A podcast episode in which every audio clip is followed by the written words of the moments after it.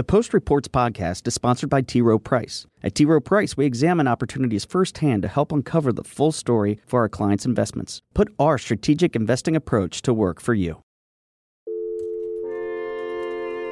From the newsroom of The Washington Post. Hello, Hayoon. Here's Luisa back from The Washington Post. Washington Post, this is Wesley. It's Lori Aritani over at The Post. I'm good. This is Post Reports. I'm Martine Powers. It's Friday, December fourteenth. Today, the death of a child while in the custody of U S Border Patrol. America backs away from climate change leadership. And a walk down Sesame Street. Late Thursday night, the Post reported that a seven-year-old from Guatemala died of dehydration and exhaustion while being held in a detention center on the New Mexico border. In a few minutes, we have a conference call coming up with D H S. We're hoping to get more details about what happened and what kind of care this girl had um, between the time she was taken into custody and when she died. Nick Miroff covers the Department of Homeland Security and Immigration for The Post, and he and reporter Robert Moore uncovered the story. This seven-year-old girl and her father crossed as part of a group of one hundred sixty-three people into the New Mexico deserts south of Lordsburg, New Mexico, on December sixth. They were taken into custody at about ten p.m., so you can picture it's very dark out in the middle of nowhere. That's a very small Border Patrol station and an area where typically you do not see large groups of that sort. Later on Friday, a White House spokesman said that the girl's death was a, quote, tragic situation, but said the Trump administration is not responsible. What we know is that about eight and a half hours later, at six twenty-five in the morning, the seven-year-old girl began having seizures. Uh, emergency responders checked her temperature at that time, and it was one oh five point seven. She reportedly, according to C V P, had not eaten or had any water in several days. They um, evacuated her by helicopter to an El Paso hospital, and she went into cardiac arrest. They were able to revive her, but she died twenty-four hours later. What do we know about the care or aid that this girl received when she was first um, taken into the detention center? So that's the big question right now. What happened in those eight hours that the girl was in U S custody? Typically, the Border Patrol, as a matter of protocol, they offer food and water, and when someone is goes through what is called the intake process, that includes a medical exam. So what we don't know is, did she get that in those eight and a half hours? Because you'd think that they would have detected an extremely high fever of that kind. What this points to, I believe, is the degree to which some of these smaller Border Patrol stations are just completely inadequate for large groups of families with children. They were designed primarily for single men, and it's not hard to imagine this group of one hundred sixty-three people showing up at this pretty small Border Patrol station with, you know, probably not like a ton of agents. And, you know, it's the middle of the night. Was this girl checked? Maybe it looked like she was asleep. And, you know, these places don't typically have like individual cells. You imagine like giant kind of holding cells. But in a, in a station like this, one hundred sixty-three people probably don't even fit in their holding cells. So some of these people might have been just kind of like waiting in the lobby, waiting outside in, the, in what they call the Sally Port, where where their vehicles arrive and, and they begin the intake process. We just we just don't know any of those things, and hopefully we'll get more clarity on it today. So this all happened on December sixth and December seventh. Correct. How did we find out about this? One of our, our, our stringers, a reporter we work with in El Paso, Bob Moore, he got a tip about this from a contact he has there in El Paso. And then we took it to U S Customs and Border Protection, said, look, we know that this happened. And, you know, to their credit, they were fairly forthcoming about these details of the incident and gave us this statement last night. Do we know anything more about why this girl and her family was trying to cross the border, more about what their circumstances were before they got there? We don't know anything about the girl nor her father other than that they were Guatemalan nationals. But what we do know is that, you know, they came as part of this very large group that included mostly families. And in the past week, there have been other massive groups of this sort, including one yesterday that was two hundred twenty-seven people. So this is part of a really an extraordinary shift at the border, and you know what is now this growing phenomenon of families coming over and turning themselves into Border Patrol agents to seek some sort of humanitarian protection, often asylum. Um, they are not trying to evade capture or anything like that. They're showing up really by the busload and um, asking to be taken into custody in order to start this process. It's a very similar thing to what we've seen with the caravan that's in the Tijuana, San Diego area. But, you know, one of the things that's important to keep in mind is throughout this whole process, when all of this attention has been on Tijuana and San Diego, um, you know, large groups of this sort continue to arrive to Arizona, New Mexico, and South Texas.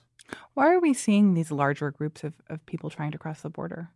This is the new way to um, really to gain um, entrance into the United States. These people are fleeing very desperate conditions in Central America, but there is also a growing awareness, a growing knowledge that the the best chance you have for crossing and not being deported is to have a child, because as we know from the whole family separation episode earlier this year, if you arrive with a child, the U S government has a very limited ability to detain you, and really doesn't really like have any place to detain you practically other than a couple of spots.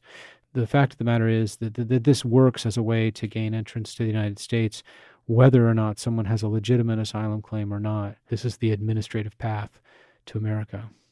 You said that your hunch is that in this particular case with this girl and, and the many people that she was traveling with, that likely the detention center there wasn't prepared to handle such a large number of people. Is that systemic for facilities along the border? I mean, are they able to handle the fact that there are larger and larger groups of people trying to cross all over the border? Well, I'll, I'll remind you, like, so back in twenty fourteen, when we had the so-called child migrant crisis, all of these minors were showing up in the Rio Grande Valley of South Texas.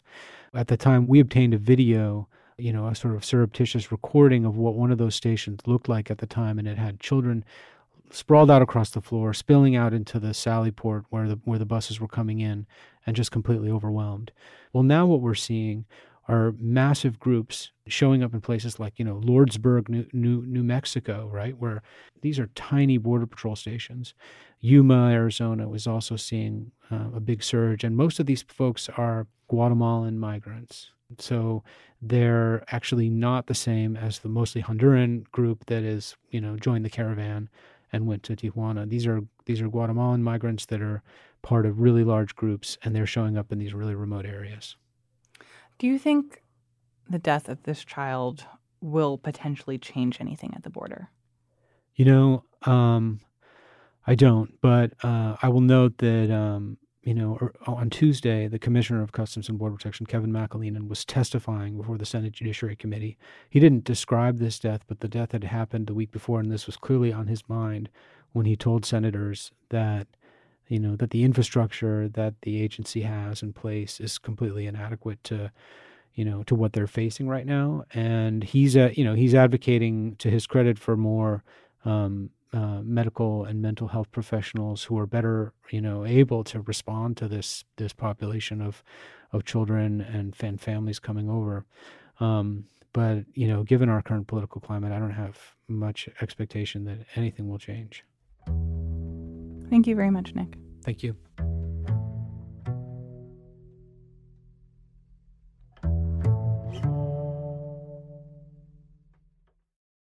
For the past couple of weeks, a climate change conference sponsored by the U N has been taking place in Poland. And on Wednesday, there was this bizarre moment. Natural gas is a very versatile fuel that can be... A delegate representing the U S gave a big presentation basically saying, look, there is no way that we're going to stop using fossil fuels. Fossil fuel use is not declining. It's continuing at a steady pace. It was an odd moment, especially at an international climate conference. Brady Dennis, an environment reporter for The Post, was there when all of that went down. I'm just doing a radio interview. Could I do it because the noise is downstairs? And he talked to us from inside the conference hall. Yeah, no, it sounds much quieter over where you are now, where hundreds of delegates from around the world were closing in on a deal about how their countries were going to keep combating climate change. Brady has been reporting about what that controversial speech says about the U S's current role in fighting climate change. It really kind of stuck out. Um, it really kind of underscored how isolated the U S is from the rest of the world right now on this issue. For the U S delegation at this conference, wh- what kind of message are they trying to, to send here? I mean, the U S is in a really weird spot. I mean, if you're part of the U S delegation, you have to walk this line, I think, of still participating in these talks because um, technically, even though President Trump has said, you know, we're going to leave this agreement, um, under the rules uh, of it, you can't leave until the end of twenty twenty. And so if you're a career person here negotiating on behalf of the State Department, there are things you want, like you want transparency. You want all the countries in the world to have to say what they're doing about climate change, have to disclose, you know, what their emissions are each year, that kind of thing, because the U S already does this, right? That's one level. But the other level, and it's sort of like um, the elephant in, in any room here, is that the U S is walking away from the Paris Climate Accords. And so when it comes to these large fights over how ambitious the world should be or how what pledges we should make. Um, the U S is kind of absent from that discussion. The U S is kind of on the sidelines, and that's a place it's not used to being. The U S has traditionally been a leader in these settings, and we're waiting to see, frankly, you know, what the U S absence means. Um, does that does that hurt the prospects for what the world's going to do on climate change? What are the actual objectives of this summit? They're doing many things, but the two main things they're working on are taking the Paris Agreement, which, you know, said the world wants to take action on climate change and putting the rules to that. It's almost like I've likened it this week to Congress passing a bill, passing a law, and then the, the federal agencies have to write the rules of how that law gets put into action. That's what's happening here this week, and that's kind of why it's so complicated, because there's a lot of rules to be written uh, that countries are going to follow.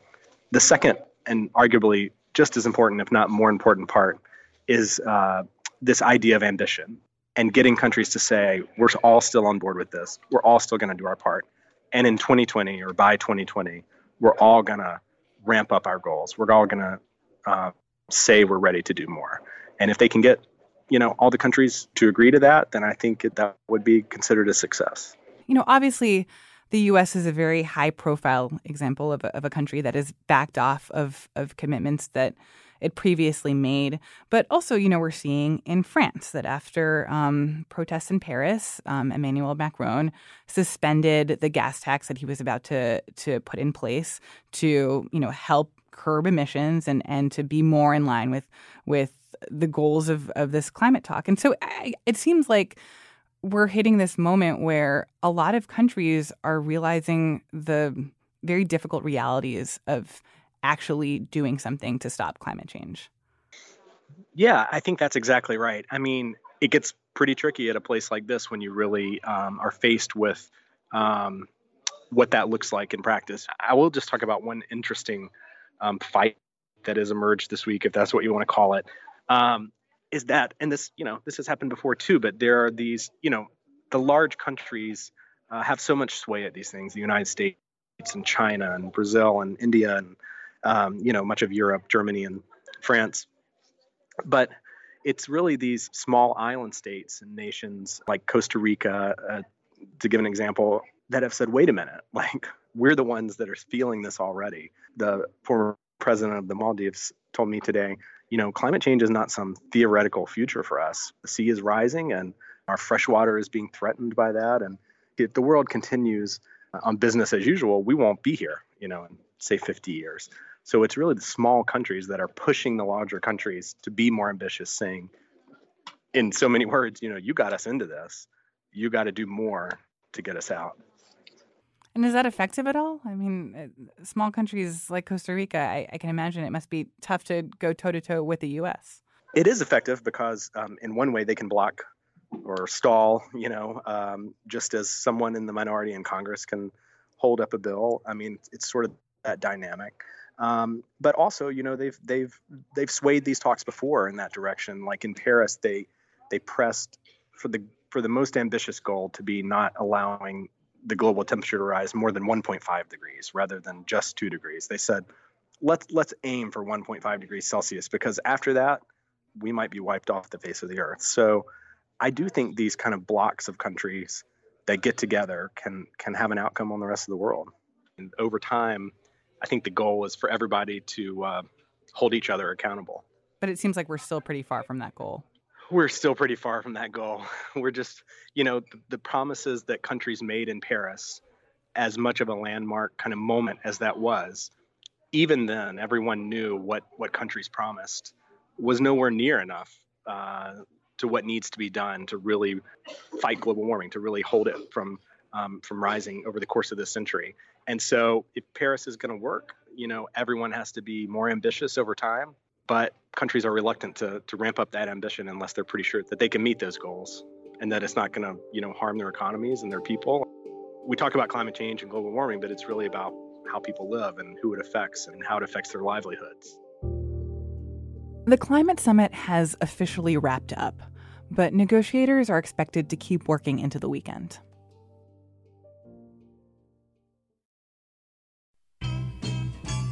And now, one more thing. Post-education reporter Laura Meckler takes us down Sesame Street. The new video from Sesame Street opens up with this typical sort of street scene that you see in Sesame Street. You have a couple Muppets and an adult who are painting a mural of a rainbow. That looks good, Elmo. I think you're not. And they're almost done with it. And the, the adult, her name's Sophia, says, well, we just need purple now. And one of the, the little girl who's there with Elmo, she says, oh, purple. purple. Lily, are, are you okay? Yeah. Um, why does Lily look so sad? It's clear that she's upset about something, and they ask her what's wrong, and she says, well, I'm just not sure I want to paint anymore. Doesn't it doesn't really, really feel, feel like, like a rainbow, rainbow kind, of, kind of, day. of day. Lily, Elmo and I are your friends, and, and we're here for you, for anything you want to talk about, yeah. anything at all. And she says that... It's just that, well, my bedroom is purple, and purple's my favorite color, and it reminds me of my bedroom, and, well... we don't have our own apartment anymore, and we've been staying in all different kinds of places. By introducing a homeless Muppet into Sesame Street, I think what they're trying to do is the same thing that Sesame Street has been doing really since it first went on the air in nineteen sixty-nine. It tries to expose kids to all sorts of differences, people, or Muppets in this case, who who are like them and also who are not like them and who are going through tough things. Lily... no matter where you are, always remember. The thing about home is, home is more than a house or an apartment. Home is really where the love is. The really amazing thing about Sesame Street is that it is really not just a T V show. It really is education. And there was a fascinating study just a couple of years ago from the National Bureau of Economic Research that suggested that this show was the largest and least costly intervention that's ever been implemented in the United States for early childhood. Sesame Street really signaled its openness to talking about these kinds of tough issues almost right from the start. In its very first season, it had Kermit the Frog. It's not that easy being green. Of course, there are not any, you know, green children listening to that, and there aren't very many frogs absorbing Sesame Street. But what the children are absorbing is maybe they're feeling like their color doesn't fit in. And this is, uh, you know, not a not too subtle message to them. Why wonder, why wonder, I'm green, you know, and it'll do fine, and it's, it's beautiful, beautiful, and, and I, I think, think it's what I want to be.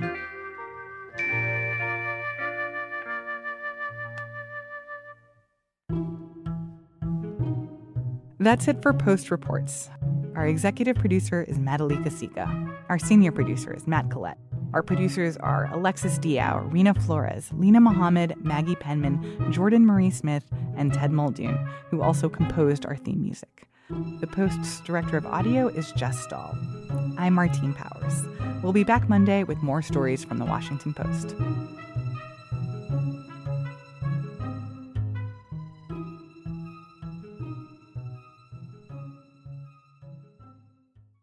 Hey, this is Christina Quinn. I'm the host of Try This, the Washington Post's new series of audio courses. The idea behind Try This is to become better functioning humans without having to comb the internet for countless hours. In our first course, we learned how to sleep better. Now, we're going to learn how to make our friendships stronger.